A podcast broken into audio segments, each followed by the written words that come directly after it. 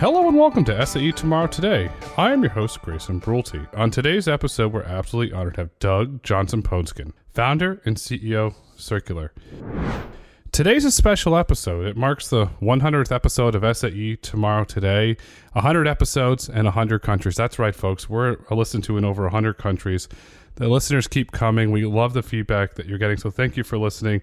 And uh, a huge shout out and a huge thank you to Marcy Hyman, who's our executive producer. Without her, this wouldn't be possible. So, Marcy, thanks for doing what you do to make SAE Tomorrow Today possible. For everybody and to the team that supports Marcy, thank you so much. And, and to highlight the 100th episode, we touched on a topic that's emerging topic. It is the future. It's transparency. Doug and I discussed transparency in the supply chain and the future of the circular economy. The circular economy is the future. For a 100 episode, we touched on it. We hope you enjoy this 100th episode, and we look forward to bringing you great content for another 100 episodes. So thank you so much, listeners. We really appreciate it. Doug, welcome to the podcast. Thank you very much for inviting me to join you today. Today's a, special day. It's the 100th episode of SAE Tomorrow Today. Well, some episodes we focus on the past. Today we're focusing on the future and what you and the wonderful team at Circulor are doing. You're building the future. You're ushering in the circular economy, which will play a major role in geopolitics and global economics. So I'm really looking forward to this conversation. And thank you so much for being the 100th guest of the SAE Tomorrow Today podcast. I'm very honored. Thank you. Doug, you open a newspaper, you're at a dinner party, and years ago you can talk about the weather, kids' athletics, and today it's supply chain, supply chain. Oh, I ordered a coffee pot. Well, I haven't gotten it in a month. I've ordered a MacBook. I haven't gotten it there's all these supply disruptions that are now part of the let's just call it the, the chatter, the friendly chatter. What are your thoughts on the global supply chain?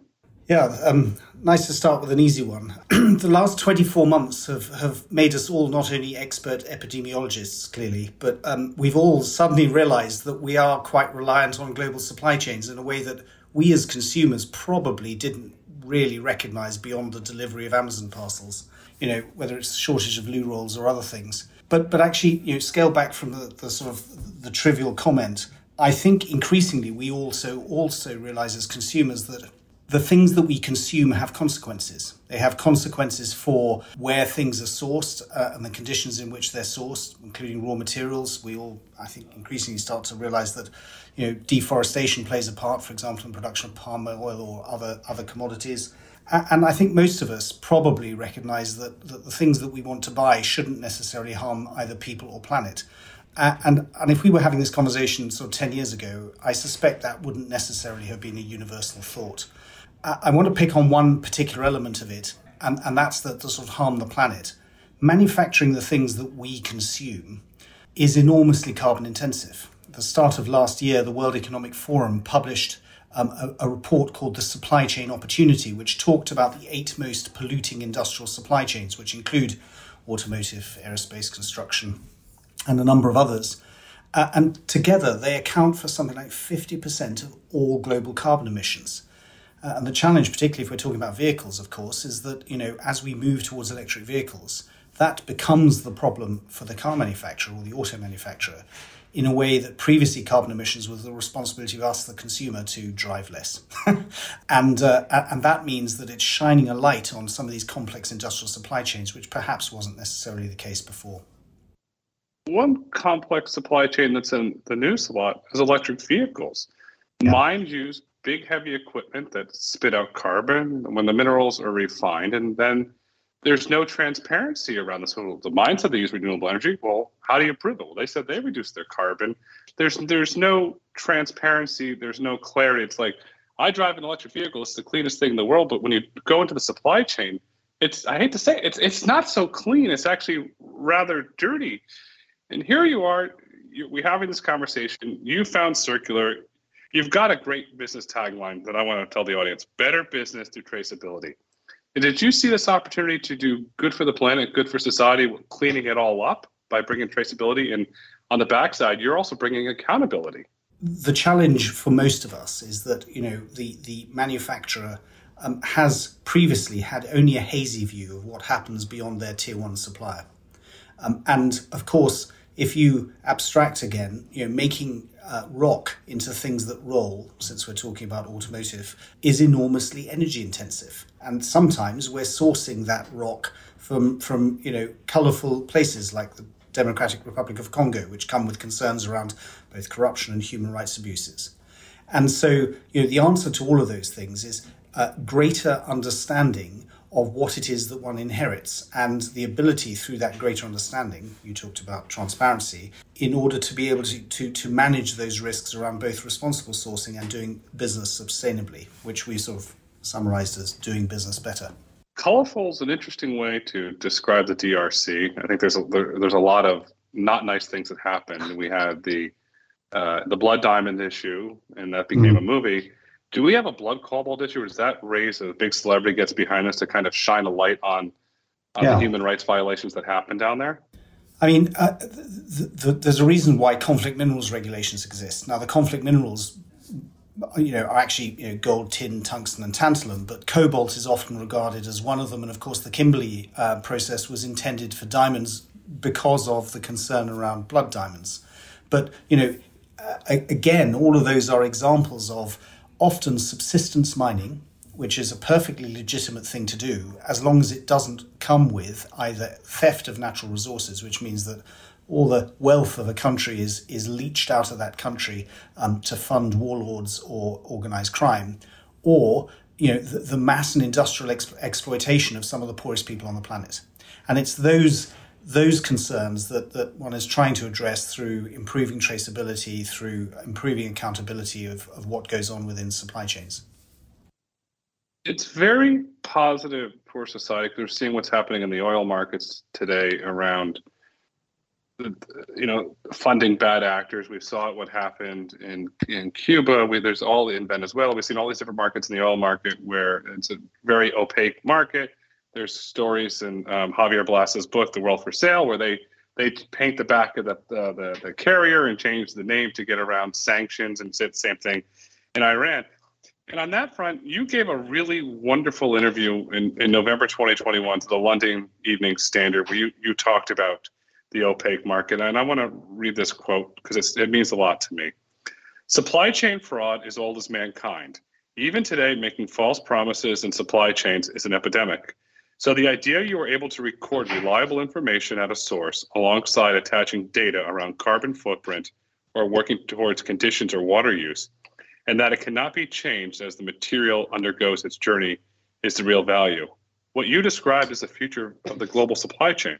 Yeah, correct. I mean, I, that first bit around supply chain fraud as old as mankind. It's why we have certifiers exactly a year ago, almost to the day, a commodity trader called Mercuria bought $36 million uh, worth of copper from Turkey, which when it arrived turned out to be painted stone.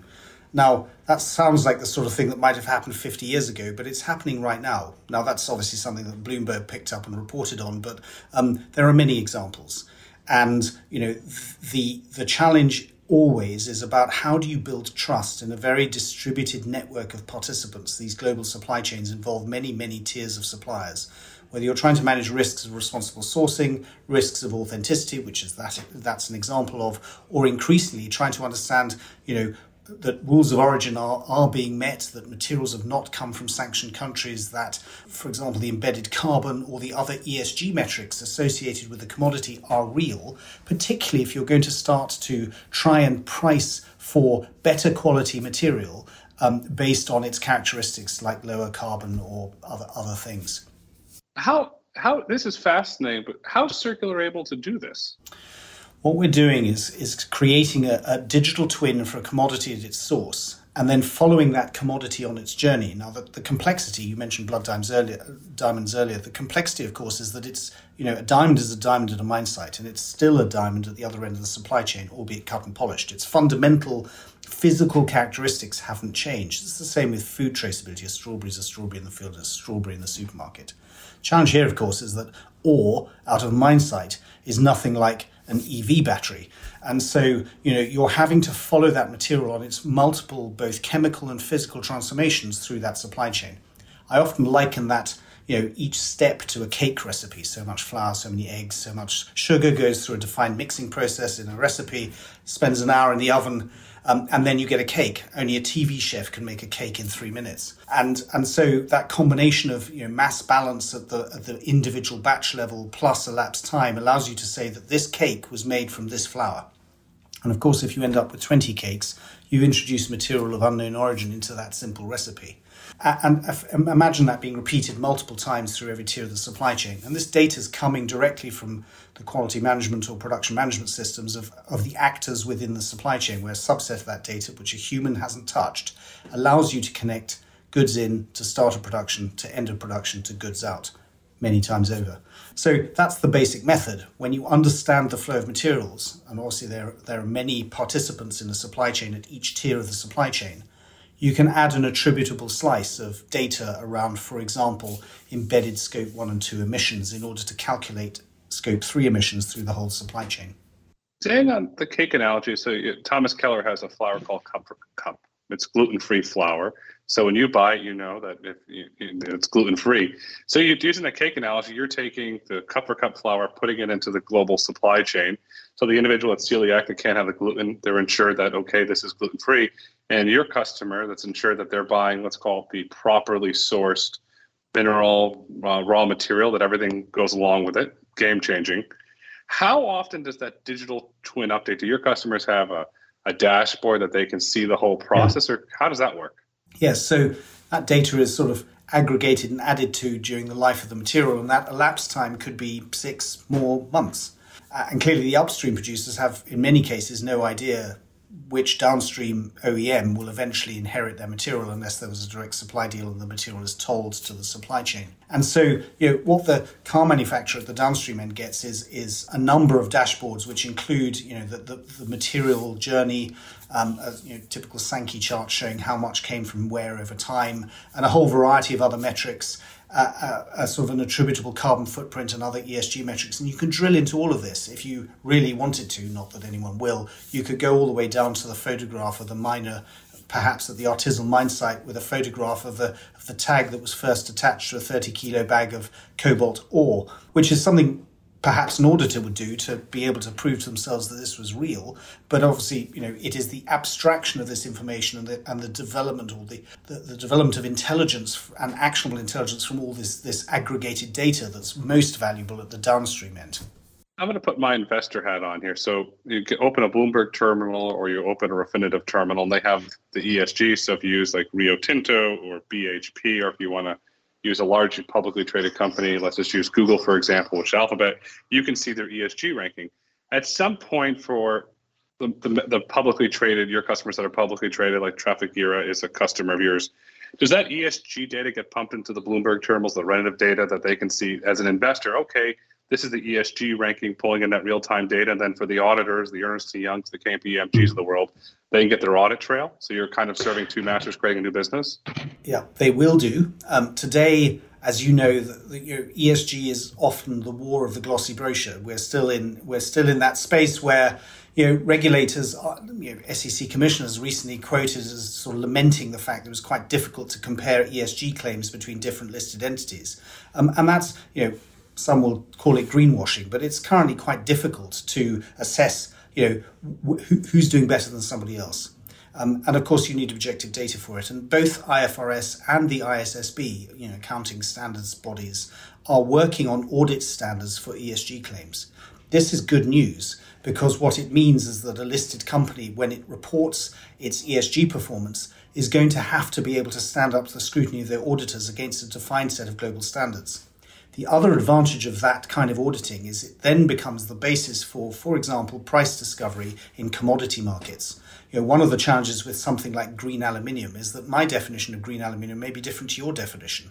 And while that could enable a spot market, you and I can agree that something is what you know what it is and it has a certain price. That's not yet the basis for a contract in a you know a commodity exchange. So there's a way to go, but every journey starts somewhere every journey starts somewhere, and I, am going to throw out this term here, which I would describe your company. You're the truth detectives. Yeah, I, I often I, I, often use the term that we're pioneering proof. same theme. You're bringing transparency, which I thank you for that. Um, I said to uh, Ellen Carey and your team, "You're the real deal, Holyfield," which I absolutely love that line. What role did your background in cybersecurity play because it seems you have a great understanding of all the, the you understand the political risks, and then with your background in cyber, you understand all the the nuanced cyber risks. What did that background play as you started to craft the Circulor company? The, the real answer is that I had a lot of cryptographers working for me at British Telecom, where I, I launched BT's cyber business. And, and in about 2010, they were all getting very excited about this little thing called Bitcoin. Now, they all had the foresight to actually buy some Bitcoin, and most of them are now running surf shacks on beautiful beaches. Um, I didn't have the foresight to buy Bitcoin. I started wondering, because my background's in enterprise technology, where might this technology have some real world use? Um, uh, uh well, here, here we are. As the, the, you know, here's an example of the use of, of, of blockchain alongside other technologies. But um, you know, it, it, that was the start of the thinking around um, you know where could one use blockchain? And actually, you know, the underlying one of the underlying ingredients of blockchain, which is the, the, the, vernacular for a distributed ledger, is a combination of not just multiple copies of the same record, but also cryptography between them that keeps them essentially in sync and, and that you are creating an immutable record of what's going on in a supply chain. In the context of this conversation, the reason why a blockchain makes a difference is because you're creating uh, an immutable record, essentially notarizing transactions that happen with many, many months between them, so that history can't be rewritten if it subsequently proves to be inconvenient. So the blockchain technology is allowing you, is going back to what I said earlier, bring transparency to an opaque market that necessarily doesn't yeah. like transparency. Correct. Yeah, that's exactly that. I mean, in, interestingly, there's there's a growing acceptance of greater levels of transparency within some of these supply chains, particularly for materials like cobalt and nickel and, and, and lithium, which all come with either responsible sourcing or environmental concerns. And uh, you know, for some time there has been an expectation of you know declaring which actors were involved, for example, in, in the cobalt supply chain because of concerns of child labour. You know, the battery passport regulations in Europe will eventually require a, a, a carbon footprint per battery plus demonstration of responsible sourcing of all the raw materials and and that just means that it'll be a price of doing business.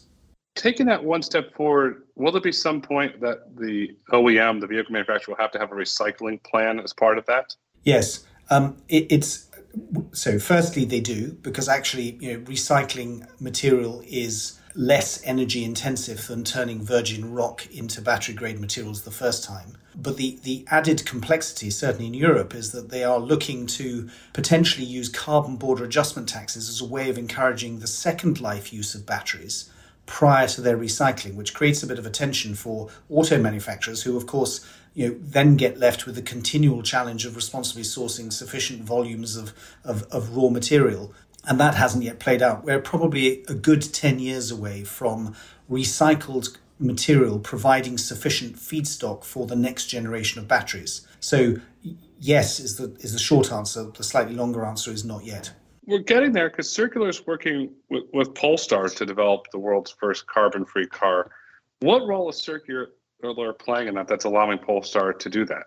Yeah. Um, so just, just for context, Pol- Polestar has, has declared a, a, target to create what they call the Polestar Zero, a net zero car by 2030. Now, most auto manufacturers are declaring net zero targets sort of end of 2030, uh, 2030s, 2040 timescale. To try and do it 10 years sooner is pretty audacious. The, the hypothesis that underpins their work with us is you can't manage something you can't measure. And a life cycle assessment is a, is a static measurement at a point in time of, of your generic supply chain, often based on benchmark data. Bear in mind that supply chains are not linear. Very few supply chains have, you know, one to one to one to one relationships between the participants. And so, you know, the carbon footprint of your battery is based in part on the the, the, uncontrolled buying behavior of midstream participants, uncontrolled in that sustainability plays no part. It's about price and availability more than it is any sustainability characteristics. And so the idea is that if you can understand you know, the flow of materials through your supply chain, through the many tiers of your supply chain, and, and seek to use that insight to buy more sustainably, um, essentially working with your battery suppliers to specify routes through the supply chain that are increasingly sustainable using larger proportions of renewable electricity, you can get yourself some way there. For context, for those that don't that, that, that don't know this, you know, 80% of the carbon emissions of a new EV are the contribution of the supply chain. And roughly half of that is the EV battery. A battery has 12 ingredients, which is you know, pretty simple compared to the other 20,000 widgets that make up your car. So it's a prize worth chasing first. 80% of the carbon could be cleaned up in the supply chain. Let's clean it up. That changes yeah. the game for society yeah. and for the environment. Correct. Correct. Circulor has a partnership with BHP, the miner, and, and, Southwire, U.S. copper cable and wire manufacturer, to trace BHP copper cathodes and associated greenhouse gas emissions to a finished product from Southwire's manufacturing facilities using Circulor's blockchain based technology and BHP's carbon offsetting capabilities. Is that kind of what you've been alluding to earlier, that you're coming together with partnerships to track yeah. and trace everything? That's an example of an upstream actor, BHP, working directly with their downstream customer, if you like, to bookend the supply chain, and between them try and make make sure that the relative sustainability measures of the raw material are not destroyed by uncontrolled activity by the midstream before that product ends up at the downstream. And, and, that particular example you just quoted is the first time that there's been a carbon neutral delivery of copper anywhere in the world, which is why BHP issued a press release about it. Now, you know, clearly you want to be confident that the copper you receive has actually you know is genuinely the, the carbon neutral stuff if that's what you're paying for.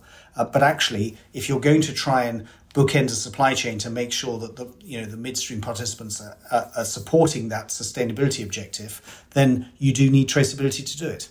Um, Trafigura by the way is working on a very similar thing around nickel. Nickel is enormously energy intensive to turn from you know ore into battery grade material.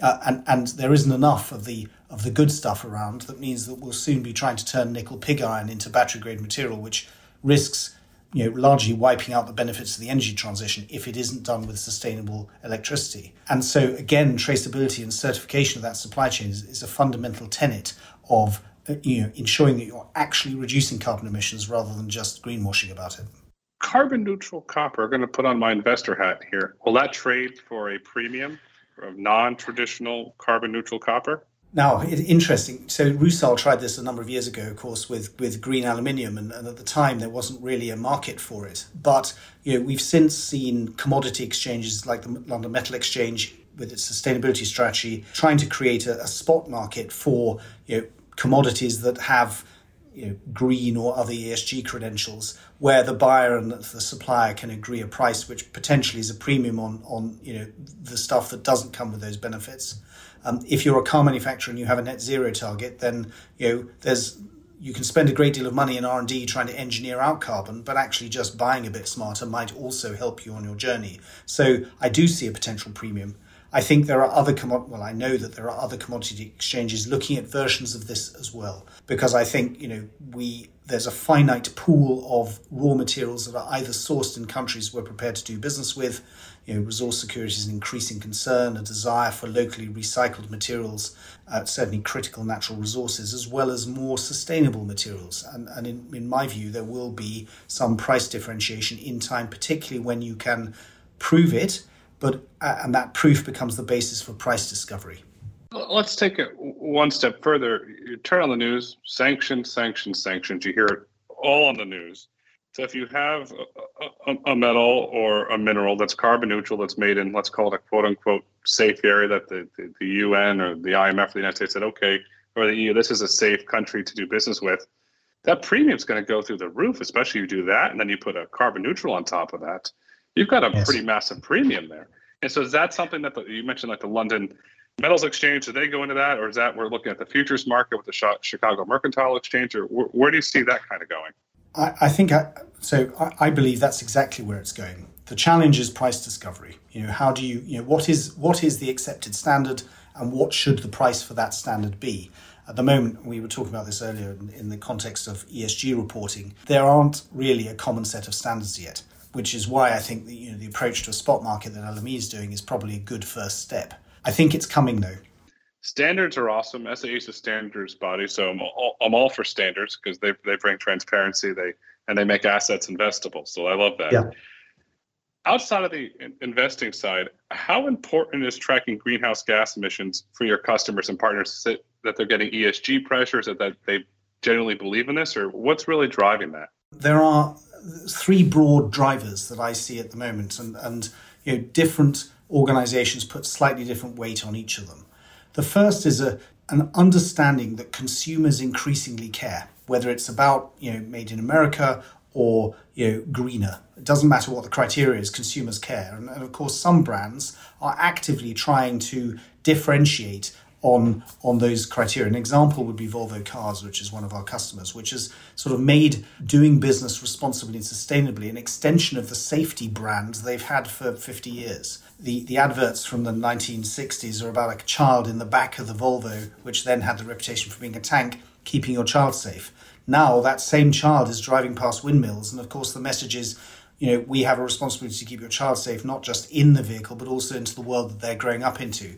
And it's working. Volvo Cars is seeing its sales grow when many car manufacturers, even in the world of chip shortages, are seeing sales decline. So, you know, sustainability is potentially a driver of top line growth. So that's one example.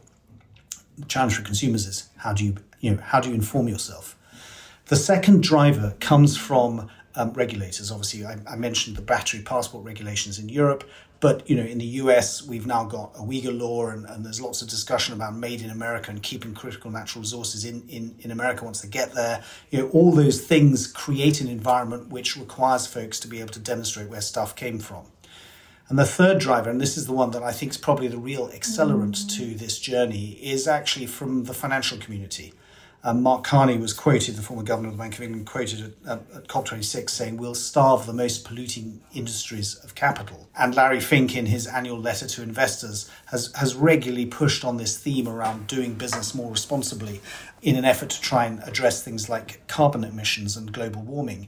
Uh, and that is making this a subject of conversation in boardrooms, and that's starting to trickle down into, for example, roles like you know chief procurement officer or chief sustainability officer. That's starting to worry about what what is an organisation, a manufacturer of any product, responsible for, not just only in their own operations, but in terms of you know what they buy and who they buy it from. And so the we've already had, for example, a, a, large construction company come to us with a project around solar panels, saying, "I cannot get my bank to finance this until I can prove that there's no Uyghur labour in my solar panel supply chain."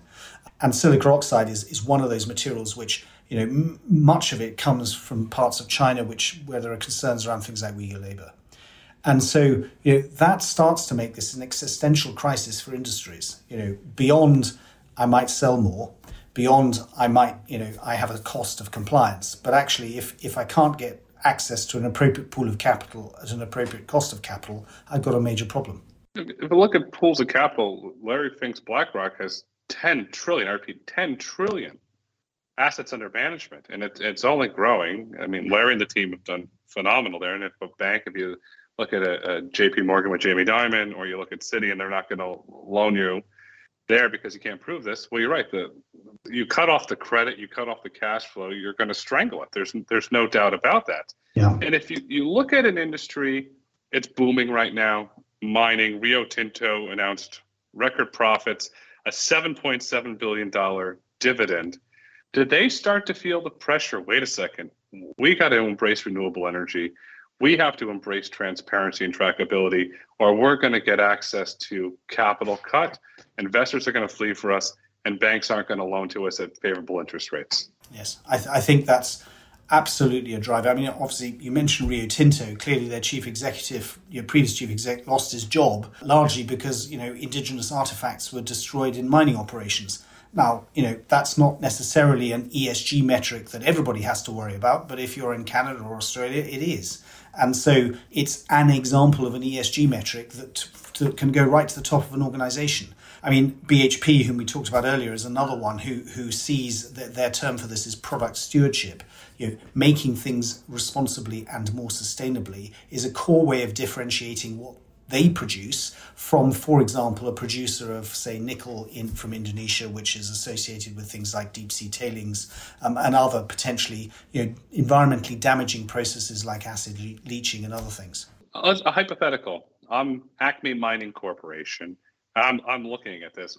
What is the Circulor brand proposition for me as Acme Mining? First of all, setting up your operations so that you can actually measure from the get go what your carbon footprint is of your material or what your water use is and what you do with your wastewater. So essentially, you're, you're setting up an operation to be more sustainable from the start. and, and building in the benefit of you know, ESG data to the parcel of material. One of the things we, we did with BHP in that Southwire project that you mentioned is essentially attaching a package of ESG metrics to a parcel of material that then goes on its journey through the supply chain essentially you know improving potentially improving the value of that product over some of their competitors. And for those looking for more sustainable raw material it's you know you, are going to go with someone who can prove it to you. Not only do you allow me to improve value you're going to allow me to expand my margins yes that's that's game changing so for, for my shareholders and investors i can say look we're we're growing our profit margin we're, we're cleaning up the environment and growing our profit margin as larry fink says it's a, it's a win-win yeah. And you, you mentioned earlier Trafigura, one of the largest commodity uh, trading houses in the world. You're tracking their nickel and cobalt supply chains for CO2 emissions. That's a very big change for a historically opaque market. How did the Trafigura partnership come about, and, and what is Trafigura looking to do with Circulor? So Trafigura um, signed an off-taker agreement with um, the DRC government for um, responsibly mined artisanal cobalt in, in the DRC. Now, they've been running a pilot for a few years at a location called Mutoshi, which is a, a managed artisanal site. And by managed, I mean it's a fenced site. Only authorized workers are allowed in there. They're still digging, you know, with with with hand tools, but you know they, are wearing PPE and you know there's no kids on site and, and the, the overburden has been removed so people aren't digging in very deep shafts which are of course inherently dangerous um, and ensuring that they are fairly paid. Now based on that you know multi-year pilot which most people regard as a you know groundbreaking success they did an arrangement with the, the Congolese government to become an off-taker. This was signed in November 2020, an off-taker, or the currently the only off-taker of you know, responsibly mined artisanal cobalt from the DRC. And uh, you know, if you're going to run a site, then you have to be able to, if you're going to be able to then sell it on the global market, you have to be able to prove that what you're selling has come from those responsibly managed sites. And therefore, we are um, going to be providing traceability from, from those sites from the point of the mine via a buying center to you know uh, to the processing center to a smelter and then to export, um, which is the point at which it's probably traded, and uh, and that's really part of good delivery essentially that you are getting what you're paying for, which is responsibly sourced cobalt. Now, as it happens, you know, Trafigura has a nickel and a cobalt desk, same desk. And uh, when we when we explained to them what we could do in terms of not just reliable traceability, but also the ability to attach other ESG metrics beyond human rights to that material, like carbon. You know, for a commodity trader, you go, well, that opens up, you know, a potential to create some price differential around sustainably and, and you know, sustainably sourced nickel, uh, and, and arguably opens opportunities around carbon trading as well. Um, and so, you know, and all of it relies on being able to deliver what you you've just sold someone. Jeremy Weir, the executive chairman and, CEO of Trafigura, he's made a lot of public statements fully embracing this. Is yes. this what what you're doing with Trafigura? Does that eventually go over to Glencore and to other commodity trading houses and say, okay, the Circulor Traffic Gear partnership is the future of commodity trading? Well, obviously, I drunk the Kool Aid, so I think it is. Glencore, Glencore has been trying for um, about two years now to try and build a platform that does something very similar to what we do. Um, the the disadvantage, uh, obviously, take this with a pinch of salt because clearly, you know, I would say this, but the disadvantage is that you know Glencore essentially certifying its own operations is perhaps not regarded with the same degree of no disrespect to Glencore, but reliability that a neutral actor would be. There's a reason why certifiers like SGS and UL exist in supply chains, and there's a reason why actors like Circulor are neutral. We play no part at all in these supply chains. We simply, you know, provide proof. Um, and so I see a number of homegrown solutions where folks recognize the value of this kind of traceability, but doing it yourself may not be the right answer. The market eventually will will tell. It's not the right answer. Uh, uh, I won't name incidents, but just look in history when when certain commodity traders self-certified stuff. There was a lot of not so ethical stuff going on then. Yeah, totally, totally it's one of the reasons why you know I believe that being you know us being a neutral actor is an important part of this process. Um, we've actually we actually have a, a, partnering arrangement with SGS where you know essentially two in their case a certifier and in us uh, in our case obviously a traceability provider combined we, we offer a powerful proposition of of neutrality.